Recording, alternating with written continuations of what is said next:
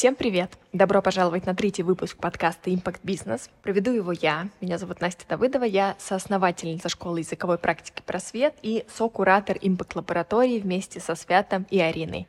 Их голоса вы уже слышали в предыдущих выпусках. Я начала изучать тему импакта и погружаться в нее, когда увидела ну, невероятное количество проектов с приставкой «Импакт». Именно с приставкой. И огромное количество спекуляций на трендовой теме принесения пользы человечеству. К сожалению, я видела много примеров, когда польза сомнительная, но вот зато лидеры движения набирают себе социальные баллы за то, что якобы приносят пользу какую-то кому-то в каком-то объеме. Так вот, цель нашего выпуска сегодня — разобраться с тем, что за бизнес, продукт или проект может гордо именоваться импактом. Нам в этом поможет потрясающая Оля Дьяченко, соосновательница Российской ассоциации импакт-инвесторов, ю кей Achieving Sustainability Network, си и о Human Venture и просто человек номер один, к которому я всегда хожу с вопросами по поводу импакта. Оля, привет. Привет, привет, Настя. Спасибо большое, что пригласили. Расскажи, пожалуйста, упустила ли я что-то в твоих регалиях? Совершенно точно, да. И сразу расскажи нам, как так сложилось в твоей жизни, что ты начала заниматься именно импактом. Да, так получилось, что года четыре назад я, на самом деле, работала в банке и параллельно занималась волонтерством. То есть мне всегда хотелось сделать что-то хорошее, но при этом зарабатывать зарплату я могла в банке. Благодаря вот этому тренду импакта появляются все новые индустрии и все новые бизнес-модели, которые позволяют одновременно создавать стартапы, создавать импакт-проекты, финансово устойчивые, но при этом создающие положительный социальный или экологический импакт. Эффект. Итак, вот это, в общем-то, вот это оно и определение, что такое импакт, верно? Да, да, да. И, собственно, когда я осознала вот это все просто через изучение устойчивого развития, мы запустили свой импакт-стартап и начали какую-то образовательную деятельность в России для того, чтобы рассказать людям о том, что такое импакт-проекты, что такое импакт-инвестиции и что такое устойчивое развитие и как развивать свои проекты. Здорово. Давай поговорим вообще о таком неком тренде на импакт. Почему вообще, например, мы с Ариной и Святом работаем над импакт-лабораторией? Почему это вообще все пришло? Потому что, ну, вот это прекрасное слово «импакт» и это все положительное воздействие слышно сейчас, ну, буквально отовсюду. Это действительно в тренде, но, на мой взгляд, не все люди, которые даже используют это слово или применяют к себе, понимают, что это вообще такое быть импакт-бизнесом. Вот что это такое? Расскажи нам, как настоящий эксперт. На самом деле есть, да, небольшая путаница. Кто-то путает импакт благотворительностью. Мы же сегодня будем больше говорить про импакт предпринимательства, про импакт инвестиций. Импакт – это сам по себе и социальный или экологический эффект, который должен быть измеримым обязательно от деятельности компании или фонда. И вот важным моментом импакт проекта является его масштабируемость. И даже есть такой критерий, что влияние на десять процентов населения определяет импактность проекта. Но единого мнения на этот счет нет, насчет этой цифры. Это не стандартная цифра, просто есть такое мнение. Например, ваш проект позволил создать рабочие места для десять процентов населения с инвалидностью в вашем городе. Или, например, ваш проект позволил повысить уровень здоровья десять процентов населения региона или страны. Ну, в общем, влияние на десять процентов населения региона, страны, мира, вот это считается импактом. Если ваш проект делает что-то очень хорошее, но при этом это хорошее не меньше, чем влияние на десять процентов населения, то вы просто социальный предприниматель, который создает положительный импакт, но вы не импакт-предприниматель. То есть масштабируемость – одно из важных условий импакт-проекта. Хорошо. А вообще импакт-проект, да, ты вот поговорила, рассказала про то, что это как-то, например, создает рабочие места для людей с инвалидностью. Что вообще а, считается импакт-проектами? Это вот завязано именно на... на вот этих целях устойчивого, устойчивого развития ООН, или можно смотреть на это шире, что вообще может называться импакт-бизнесом? Да, все правильно, это завязано на цели устойчивого развития ООН, но давай немножко поглубже, да, мы копнем, посмотрим вообще на предпосылки. Откуда, с чего началась вся эта история? В настоящий момент три из девяти планетарных границ уже критически нарушены.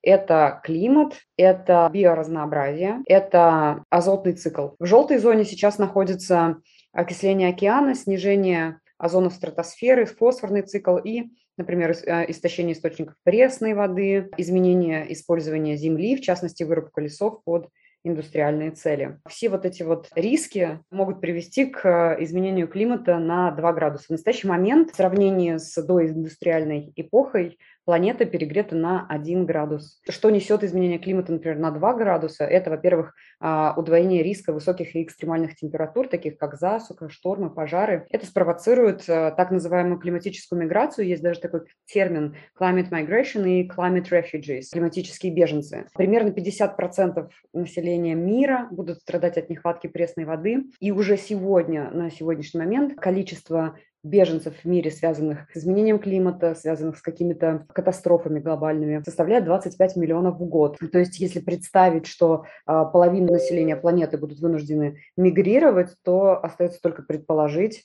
к чему это все приведет. Вот это оно, вот эти все риски, которые нас ждут, но это все очень именно на тему sustainability, на тему изменения климата. Но импакт, насколько я помню, из цели устойчивого развития, он все-таки шире, он охватывает разные сферы. Может быть, давай поговорим об этом. Да, да, да. Изменение климата стало так называемой предпосылкой, постольку, поскольку она охватывает вообще просто все сферы жизни, то есть она ведет риски изменения климата. Они просто катастрофические, да, они могут привести там к окислению океана, истощению источников пресных вод. И осознав все эти риски, в две тысячи двенадцатом году были разработаны цели устойчивого развития ООН, которые пришли на смену целям развития тысячелетия. В начале августа две тысячи пятнадцатого года собрались сто девяносто три государства, члены Организации Объединенных Наций, и приняли документ «Преобразование нашего мира. Повестка дня в области устойчивого развития на период до две тысячи тридцатого года». Россия также приняла цели устойчивого развития, и эта повестка сейчас набирает очень сильно обороты. Да, цели устойчивого развития, их семнадцать. Они охватывают вообще все сферы, начиная с ликвидации нищеты и заканчивая с решением экологических проблем, таких как сохранение морских экосистем, сохранение экосистем суши, также вопросы, связанные с правосудием, вопросы, связанные с развитием инфраструктуры в странах, где эта инфраструктура не развита. То есть все аспекты, которые касаются социального или экологического благополучия планеты и ее населения. Сейчас, может быть, мы можем уже перейти в такую сторону экшн-плана. Mm-hmm. Цели хорошие, нужны, очень все логично, своевременно, совершенно точно нужно. Что делать, как, как к этому подступиться, к тому, чтобы не просто деньги зарабатывать, а делать еще что-то полезное, ну и про то, как из полезного делать еще и, и деньги, прибыль, мы, вот, думаю, поговорим как раз после этого. Но для начала вот чего начать? Собственно, необходимо вовлечение участников на всех абсолютно уровнях. Это и государство, и какие-то межгосударственные институты с точки зрения законодательного регулирования, с точки зрения образования, с точки зрения донесения информации до населения через медиа. Также это для достижения цели устойчивого развития важно вовлечение корпораций, малого и среднего бизнеса, глобальных финансовых институтов и даже просто людей с точки зрения более осознанного потребления, например, в том числе разделения мусора, а также через создание такого потребительского давления на производителя. Когда потребитель диктует производителю, что он больше не будет покупать товар вне экологичной упаковки, он будет, больше не будет покупать товар, который произведен с использованием рабского труда и так далее. То есть абсолютно на всех уровнях требуется вовлечение. И дальше, если говорить про международное регулирование, если говорить про роль государства, то а, прежде всего оно включает а, рамочную конвенцию ООН по изменению климата, верховным органом которой является Conference of Parties. Это одно из главных вообще событий ежегодных, это встреча Conference of Parties, где страны делятся результатами своих политик, внутристрановых и межгосударственных политик. Также в рамках рамочной конвенции было принято Парижское соглашение, целью которого является недопущение роста температуры больше, чем на два градуса и по возможности на полтора градуса до две тысячи пятидесятого года. Есть даже такое понятие, называется один пойнт файв плэдж или клятва полутора градусов. И для достижения этих целей Европейский Союз поставил, например, задачу сократить выбросы углекислого газа в атмосферу на двадцать процентов к две тысячи двадцатому году. И, кстати, эта цель была достигнута на сорок процентов к тридцатому году и достичь нулевых выбросов углекислого газа к пятидесятому году. Оль, а расскажи, пожалуйста, то есть вот эти все конвенции, встречи, правила, законы, это все потрясающе, это все очень нужно. Влияют ли они на а, бизнесы в России? То есть входим ли мы вот в эти вот конвенции как, как страна, как, я не знаю, как бизнес-сообщество? То есть должны ли мы этому следовать? Да, Россия приняла цели устойчивого развития. Россия а, вообще вот это движение Net Zero, да, к, к две тысячи пятидесятому году, что а, планета решила достичь нулевого уровня выброса углекислого газа. К этому движению присоединилось уже там семьдесят семь стран, сто городов, восемьдесят семь крупных компаний. Россия тоже присоединяется, и в частности это происходит через Ассоциацию глобального договора ООН или United Nations Global Compact. United Nations Global Compact. Кстати, они буквально вчера отпраздновали пятилетие деятельности России. И да, туда входит примерно шестьдесят российских компаний, по-моему, сейчас больше уже даже, российских компаний, которые активно внедряют принципы устойчивого развития. Uh-huh. А можно как-то более широко трактовать понятие импакта? Или вот есть действительно вот это а, определение, оно, оно принято, вот все конвенции приняты, и нужно ему следовать? Или, или можно говорить о том, что, в принципе, любой полезный бизнес — это уже импакт? Или, я не знаю, ну, например, вот бизнес, который просто создает рабочие места, и некоторые бизнесы там могут создавать рабочие места не только там для десяти процентов населения, а там для тридцати, пятидесяти а, и да. так далее. Это импакт или нет? В принципе, если, например, компания является трудообразующей, то есть есть такие компании, которые создают более десяти процентов рабочих мест, а есть такие, которые создают более пятидесяти процентов рабочих мест в городе, так называемые моногорода. Да, такие компании можно считать импактом с точки зрения создания рабочих мест. Но дело в том, что импакт компании измеряется не только метрикой рабочих мест, а включает в себя ряд метрик в соответствии с целями устойчивого развития, в соответствии с другими так называемыми фреймворками, которые используются, и поэтому все они должны учитывать. Ответила я на этот вопрос? Я думаю, что да, что ответила. Но давай вот еще один, один приведу пример. Есть среди э, вот этих вот семнадцати целей устойчивого развития цель по образованию.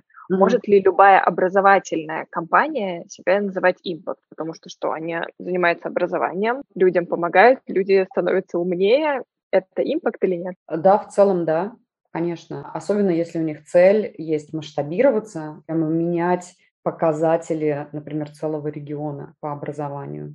Да, образовательная организация считается импакт-организацией. Поэтому сейчас, допустим, образовательные платформы очень популярны среди инвесторов, потому что, инвестируя в них, инвестор не только получает финансовый возврат на инвестиции, но также положительный социальный импакт. Продолжая тему образования, только немножечко с другого угла. У меня есть такая интересная история про мою маму. Моя мама надо мной смеется, когда я хожу в магазин своими пакетиками для огурцов или когда там я покупаю какие-нибудь шорты из переработанных бутылок, потому что для нее это все какие-то глупости. То есть я думаю, что, возможно, ее поколение и, возможно, даже не только поколенческая история, вообще для большого количества людей вот этих всех серьезных проблем, которые мы обсуждаем, ну, как будто не существует. Может быть, они их не касаются.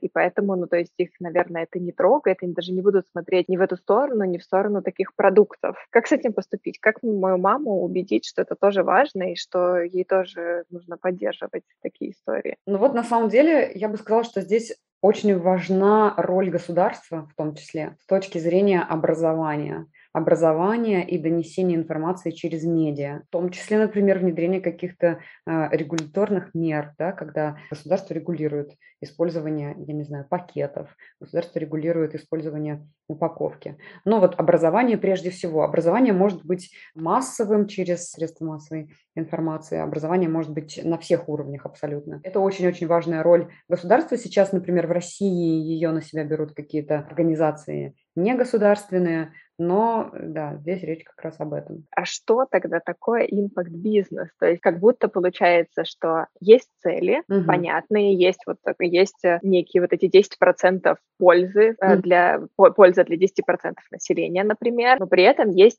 такой более широкий взгляд на импакт, потому что как будто любое образование — это уже импакт. Кто такой, какой проект может называться импакт-проектом, правильно? Да. Основные направления импакт-бизнеса, которые существуют, это все возможные финансовые сервисы, которые помогают решать социальные вопросы. Ну, например, я приведу пример. Есть такой американский финансовый сервис, который позволяет людям из Африки направлять свои зарплаты. Они ездят на заработки в Америку, в Соединенные Штаты, и этот сервис позволяет им по более низким тарифам направлять, перечислять деньги своим семьям в Африку. Вот это пример финансового сервиса им с большим социальным импактом, да, потому что основная цель этого сервиса, конечно, снижение бедности и голода в Африке за счет предоставления более доступных условий для пользователей.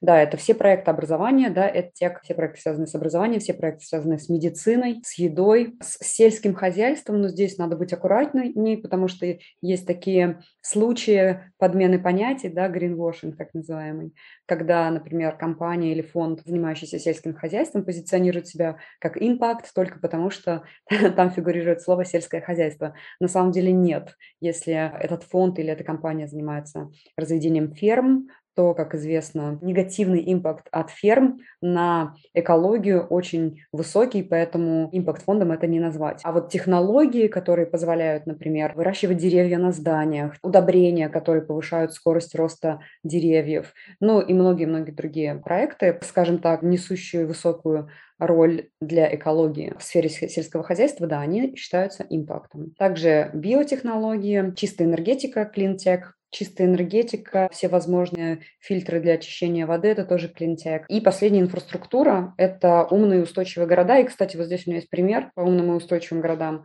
Это вот как раз все возможные проекты по сбору, разделению и переработке мусора, развитию зеленого транспорта, в том числе велосипедов, самокатов, электротранспорта, озеленение территорий города, ну, то, что очень сильно популярно сейчас в Азии, например. И все, что связано с технологиями очистки, генерации воды. И еще я бы сюда добавила экономия воды, потому что ресурс воды очень ограничен, и в последнее время планета от этого страдает. Я когда готовилась к нашей беседе, я читала много тоже статей про импакт, и я видела такое некое тоже определение, честно, не помню где, но я посмотрю, потом, потом поделюсь ссылкой, что импакт, в общем-то, может еще называться там любой фактически проект, который может доказать, что, например, он делает людей счастливее, что люди, когда соприкасаются, например, с этим продуктом, они просто потрясающе проводят время или экономят время, или промежуток времени, когда они используют какой-то предмет одежды, например, очень sustainable, им так приятно, и это уже тоже импакт. Вот это какая-то манипуляция фактами или это действительно правда? Это на самом деле правда. Направление well-being, оно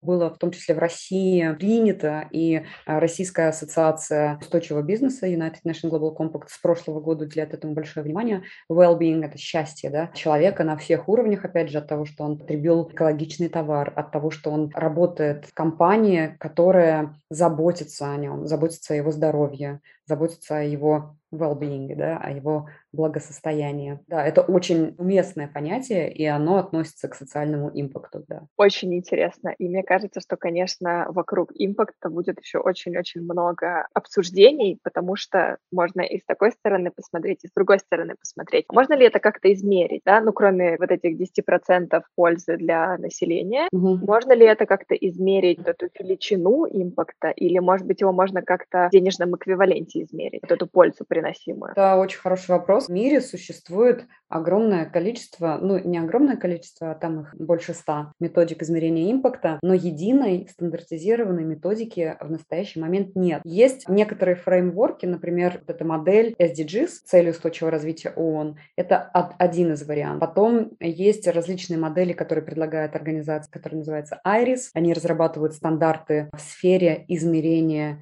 импакта. Но так получается, что постольку, поскольку если экологический эффект еще как-то можно измерить, померив, например, сокращение си о два за счет там сбора данных с различных датчиков, то, например, социальный эффект измерить сложнее. Именно поэтому нет стандартизированной методики, и каждая компания, как правило, разрабатывает собственные методики. Здесь уместно сказать, что появляются такие понятия, как, например, и эс джи, Environmental Social Governance. Это внедрение политики и эс джи в компании, в том числе в себя включает совокупность, разработку совокупности метрик, по которым формируется так называемая нефинансовая или и эс джи-отчетность. Также формируются и эс джи-рейтинги компаний независимыми агентствами или, например, фондовыми биржами. Ну вот британская биржа эф ти эс и, они разработали в том числе свои индексы эф ти эс и For Good, и Московская биржа разработала индекс ответственности и открытость и вектор устойчивого развития. И, соответственно, компании, они измеряют метрики импакта, считают метрики импакта,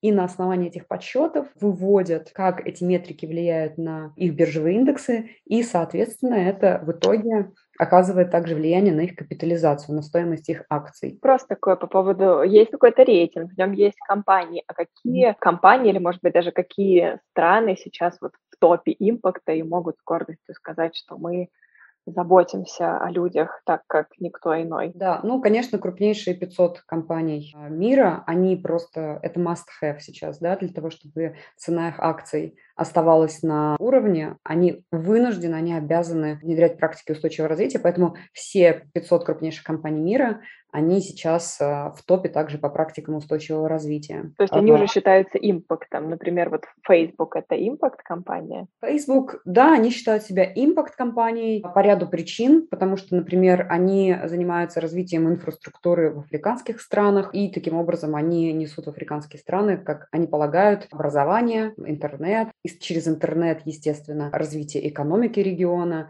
и влияние в целом на бедность, опять же, в этих регионах. Они себя позиционируют как импакт. Но здесь очень важно, на самом деле, разделять, на мой взгляд, основную деятельность компании и дополнительно вот это вот си эс ар, да, corporate social responsibility, это политика корпоративной социальной ответственности. Потому что, например, в России одна из компаний самой сильной корпоративной социальной ответственностью – это компания, которая производит табачные изделия. Ясно. Да, да. А почему? Потому что они вынуждены компенсировать а, свой, негативный импакт от своего бизнеса за счет какого-то позитивного импакта их корпоративной социальной ответственности. Что туда будет входить? Туда будет входить все. То есть, например, они мониторят всех своих поставщиков, чтобы их поставки были экологически чистыми. Они мониторят свой углеродный след от производства. Они создают условия для сотрудников, занимаются волонтерством, благотворительностью. Собственно, реализуют огромное количество программ, но при этом, если посмотреть на основной бизнес этой компании, то это табачные изделия, так или иначе влияющие негативно на здоровье людей. Я бы вот ярлык импакта на такую компанию не повесила. Можно, наверное, ограничить, но есть какой-то, так скажем, такой чистый импакт-бизнес, как, например, какие-нибудь там вот инициативы, связанные с изменением климата или вот какие-то образовательные проекты. А есть просто корпорация, которая в том числе пытается делать что-то хорошее. Наверное, это разные направления. Да, поэтому, отвечая на твой вопрос, там, на мой взгляд, Facebook – это не импакт-компания. Они считают иначе. Facebook – это компания, у которой есть некая политика корпоративной социальной ответственности. Импакт-компания – это та, в самой ДНК которой положено создание импакта. И это те как раз направления, которые мы посмотрели ранее, то есть клинтек, сельское хозяйство, образование, технологии для очистки воды, вот туда все. То есть все то, что напрямую создает положительный социальный или экологический эффект. Как будто сейчас стало понятно. А я бы пока что пошла а, в сторону финансов. То есть импакт-бизнес, он все-таки бизнес. То есть он должен быть прибыльным, верно? Давай как раз об этом поговорим. Про то, должен ли он зарабатывать, если да, то, mm-hmm. то сколько, как нормальный бизнес или, или как не, некий вот low-profit organization. Есть сейчас mm-hmm. еще такой, такой тип. Расскажи нам, пожалуйста. Если отвечать на твой вопрос, то да, импакт-бизнес должен зарабатывать. И на самом деле, если посмотреть на отзывы инвесторов, то восемьдесят процентов, нет, восемьдесят девять процентов процентов инвесторов считают, что возврат финансов на импакт инвестиций превышает ожидания. О чем это говорит? О том, что инвестор вложил свои деньги в импакт-бизнес, ожидая какую-то, получить какую-то прибыль, и эта прибыль или какой-то возврат на инвестиции, и этот возврат больше, чем он предполагал. То есть, да, импакт-бизнесы, они прибыльны, во-первых. Почему? Потому что сам потребитель сегодня, как я говорила, диктует правила. Сам потребитель, например, будет способствовать тому, чтобы трубочки, да, трубочки, из которых мы пьем, uh-huh. сделанные, например, из бамбука или многоразовые трубочки, продавались лучше, чем трубочки из пластика. Потому что он, например, покупая кофе или какой-то напиток, скажет: пожалуйста, мне не нужна пластиковая трубочка, у вас есть какая-то другая трубочка. Поэтому сегодня, конечно, да, из-за того, что сами, сами покупатели диктуют спрос, импакт-бизнес становится прибыльным. Второе, из-за того, что государство всячески поддерживает, государства, особенно европейские, например. Но, грубо говоря, Великобритания, например, нет больше инвесторов, которые бы инвестировали не в импакт. Поэтому твой бизнес обязан быть импактом. А если ты себя позиционируешь как импакт-бизнес, то ты должен удовлетворять требованиям и социально-экологический импакт, и прибыльность. И, как я говорила как раз в начале про мотивацию, что да, современные бизнес-модели позволяют достигать этого. То есть у импакт-бизнеса у него нету какого-то ограничения по размеру прибыли? Нет, конечно, нет. Нет. То есть, например, в отличие от, так скажем, социального предпринимательства, когда они какую-то часть отдают на благотворительность, здесь импакт может быть какой-то такой классической традиционной бизнес-модели, где у прибыли нет конца и края. Если ты как действительно нашел вот этот product market fit, то за тебя прольется дождь из денег или что-нибудь такое. Да, про благотворительность вот ты затронула. На самом деле социальные предприниматели, они, они тоже, грубо говоря, маленькие импакт-предприниматели, просто они они отличаются от импакт-предпринимателей своим масштабом. Ну, условно, если это помощь фермерским каким-то хозяйствам в какой-то отдельно взятой деревне, небольшим фермерским хозяйством, то это социальный предприниматель. А если это помощь фермерским хозяйствам, например, не знаю, в пятнадцати регионах России, то это уже импакт-бизнес, который существенно развивает экономику страны, и он, да, уже... можно считать импактом. Хороший момент еще интересный на английском, но так или иначе. Чем отличается импакт инвестиции, да, ну в данном случае про инвестиции, от благотворительности? Люди или инвесторы, направляя деньги на благотворительность, они так или иначе не ожидают никакого финансового возврата на эту благотворительность. Ну, благотворительность, она не предполагает никакого финансового возврата. Вот. Импакт инвестиции или импакт в целом, он находится на пересечении. То есть это, с одной стороны, люди, которые хотят создать добро, но, с другой стороны, это инвесторы, которые ищут финансовую выгоду в том числе. И первым шагом является ответственное или устойчивое инвестирование. Это еще не импакт-инвестирование, но ответственное или устойчивое инвестирование. Что это значит?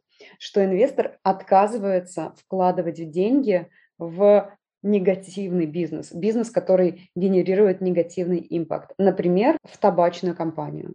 Хотя, между прочим, рейтинги табачных компаний все еще, там, цены на акции все еще остаются очень высокими в мире, но вот импакт-инвестор, он скажет: нет, я в табачную компанию не инвестирую, потому что она негативно влияет на здоровье людей. И когда импакт-инвесторы анализируют свой портфель полностью критично, анализируют негативный импакт от каждого бизнеса в их портфеле, тогда они становятся как минимум ответственными инвесторами. И вот следующий шаг – это уже импакт-инвесторы, те, которые инвестируют намеренно в проекты, где есть положительный социальный или экологический эффект, такой же, который, по сути, мог бы быть достигнут за счет, например, благотворительности. Но в благотворительности нет никакой финансовой модели, это просто, по сути, пожертвование. Вопрос, как убедить бизнес стать импакт, если это изначально не было стратегией? Бизнес убеждает, как я говорила уже, потребитель, тем, что он диктует свое потребительское поведение. Например, есть такая компания Canada Goose, они производят пуховики. Была такая большая кампания маркетинговая в интернете, которая показывала,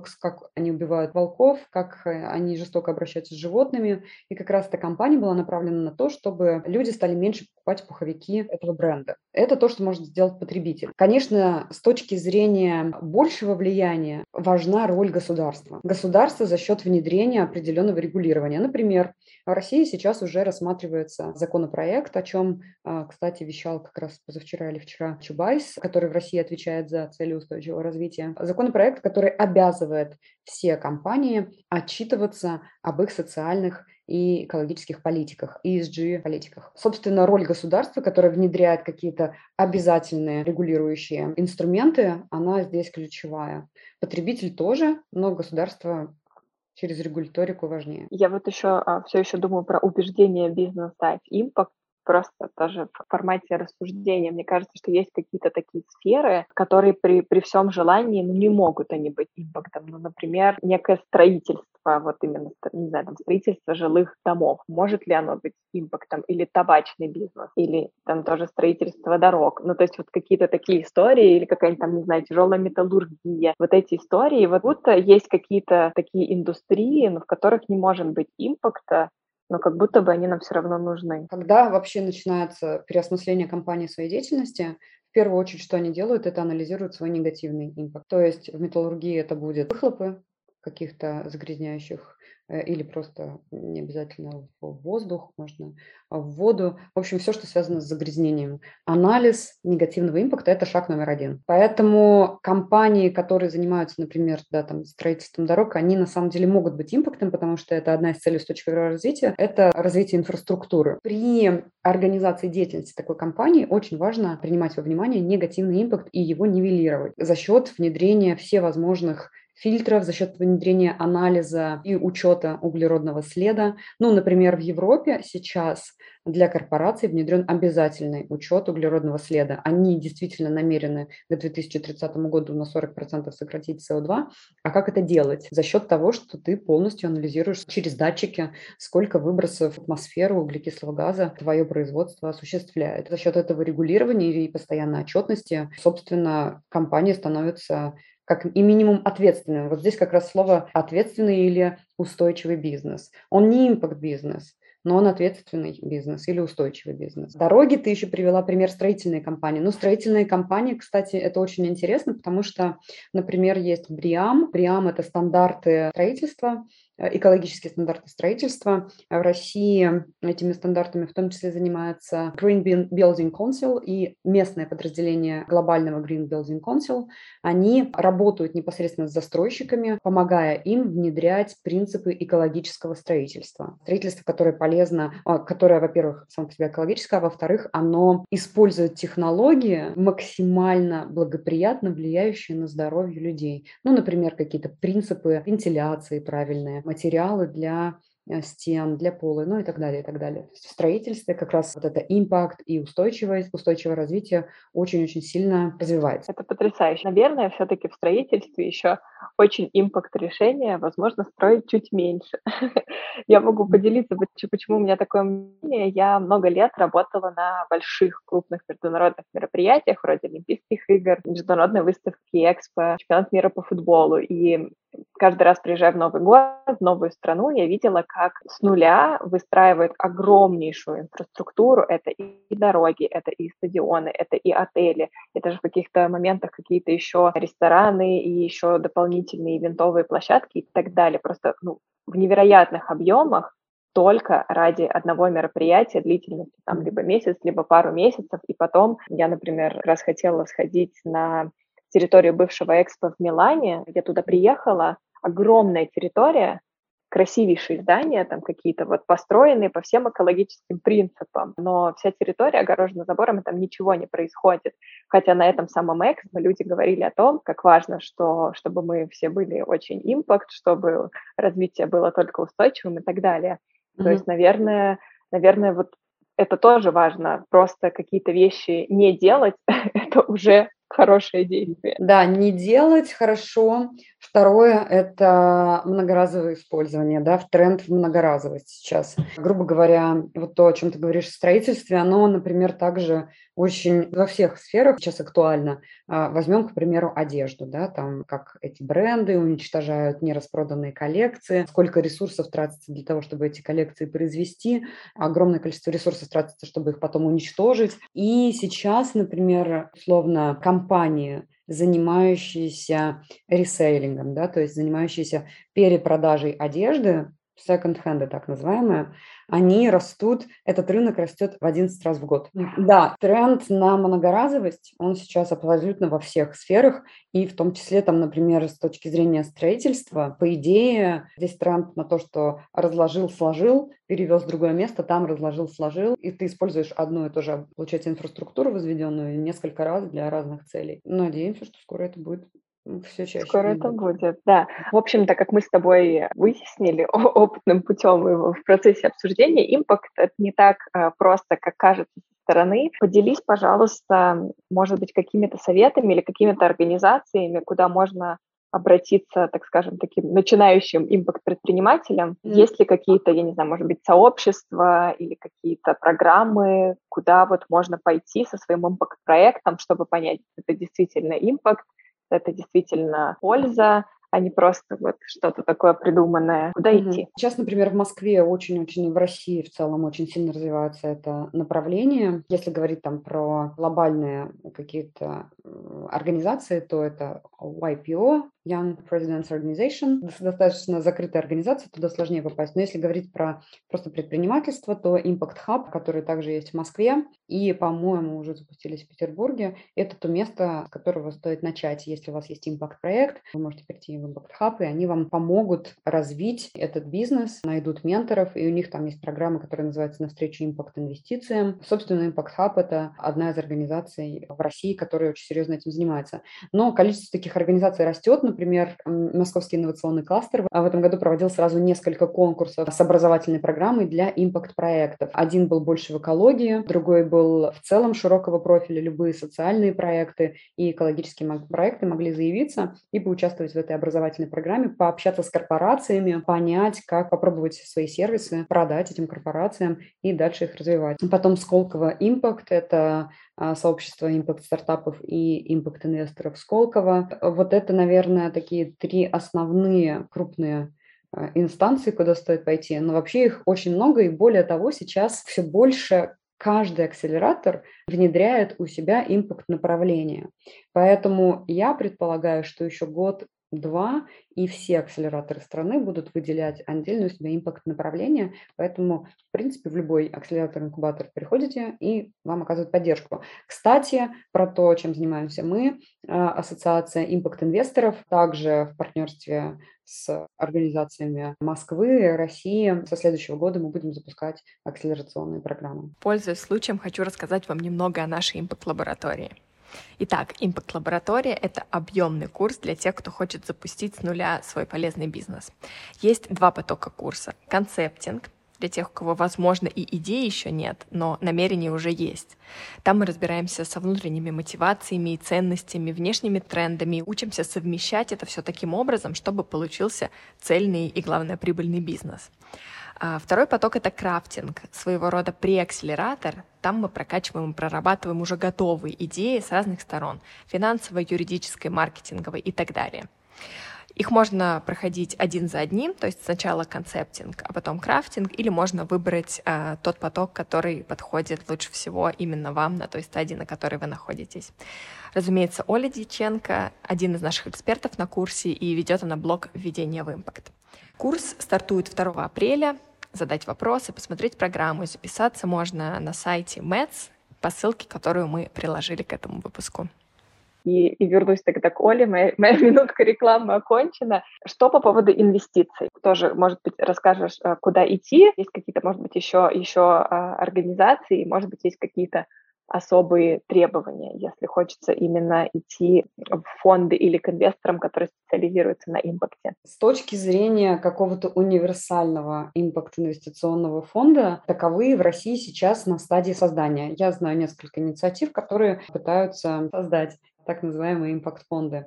Вот. Но все больше узконаправленных фондов.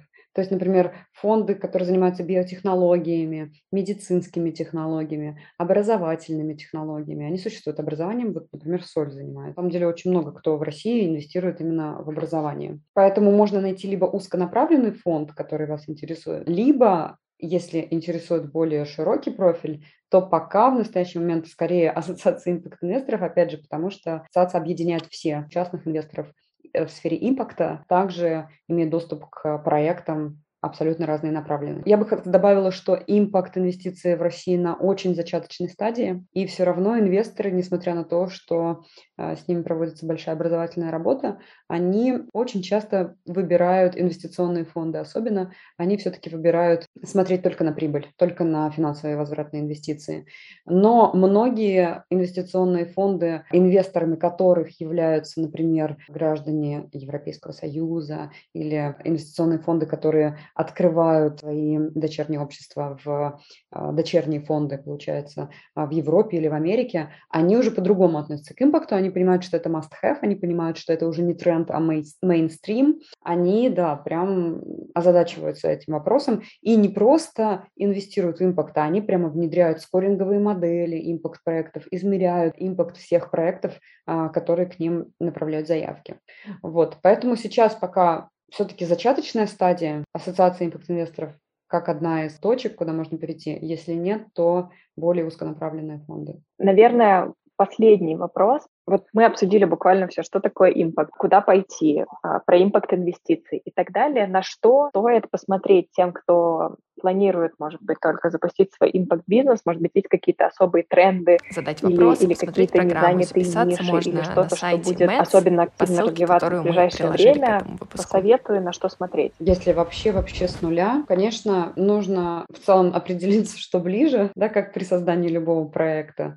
Но обратить внимание на то, о чем мы сегодня уже говорили. Чистая энергетика, экология, микрофинансовые сервисы, здоровье, образование, инфраструктура, еда и сельское хозяйство. Новые технологии вообще в этих сферах очень-очень сильно ценятся. Например, там, не знаю, та же самая экологичная упаковка. Это уже неплохой бизнес. А дальше, скорее, совет будет такой же стандартный для любого проекта, не только импакт-проекта. Изучить, в принципе, рынок того направления, куда вы хотите выйти, динамику его роста. Вот из того же, о чем говорила, вот в одиннадцать раз в год сейчас с такой, таким темпом развивается рынок ресейла, то есть это все возможные секонд-хенды, онлайн-платформы по перепродаже одежды, также по сдаче одежды в аренду. Также огромными темпами там в некоторых странах более сто процентов в год развивается все, что связано с электрическим транспортом. Это для тех, кто инженеры, для тех, кто может приложить свою экспертизу в этом направлении. Все, что связано с экологическим транспортом, сейчас очень-очень сильно, и электрическим транспортом, очень-очень сильно развивается. В целом, вообще альтернативные источники энергии сейчас, да, тоже такое интересное направление. А вообще из перечисленных абсолютно везде можно приложиться, везде найти свою нишу и создать свой проект. Поскольку этот подкаст еще и вебинар, у нас есть вопросы из зала, я вижу их много, и сейчас давайте мы на них ответим. Итак, первый. Забота о пожилых. Это импакт? Конечно, конечно. Забота либо напрямую влияет на их здоровье, либо она влияет на их здоровье через их well-being или через их счастье. А счастье, как известно, также влияет на здоровье людей. Поэтому забота о пожилых людях, о пожилом населении – это импакт точно. Если я хочу нести пользу своими делами, могу ли я считать себя импакт-предпринимателем? Да, или социальным предпринимателем, в зависимости от целей, да, как мы говорили. Для того, чтобы быть импактом, не обязательно уже сегодня там, влиять условно на десять процентов населения деревни, города или страны. Но нужно иметь эту цель, цель масштабировать свое положительное влияние. Если у вас задача просто создать какой-то небольшой-небольшой бизнес, то это социальное предпринимательство, это тоже прекрасно. У социального предпринимательства тоже есть положительный импакт, но масштаб недостаточный для того, чтобы называться импакт-предпринимательством. Здесь это не хорошо и не плохо, просто каждый выбирает свое. Кто-то выбирает помасштабнее, кто-то выбирает менее масштабный проект. Итак, итак, следующий вопрос. Любое ли импакт-предпринимательство начинается с социального предпринимательства? То есть, грубо говоря, вот это социальное предпринимательство, когда ты маленький-маленький бизнес, это твой первый шаг на пути к импакту или это все-таки разное? Хороший вопрос. Наверное, затруднюсь на него ответить. Любое или не любое. Наверное, любое что-то большое начинается с чего-то малого. Да, хотя, возможно, есть такие импакт-проекты, которые сразу заявляют о крупном масштабе, например, там электромобили Тесла. Вот. Но в целом, я думаю, и мне сложно на него ответить. И, наверное, скорее мое личное мнение – да.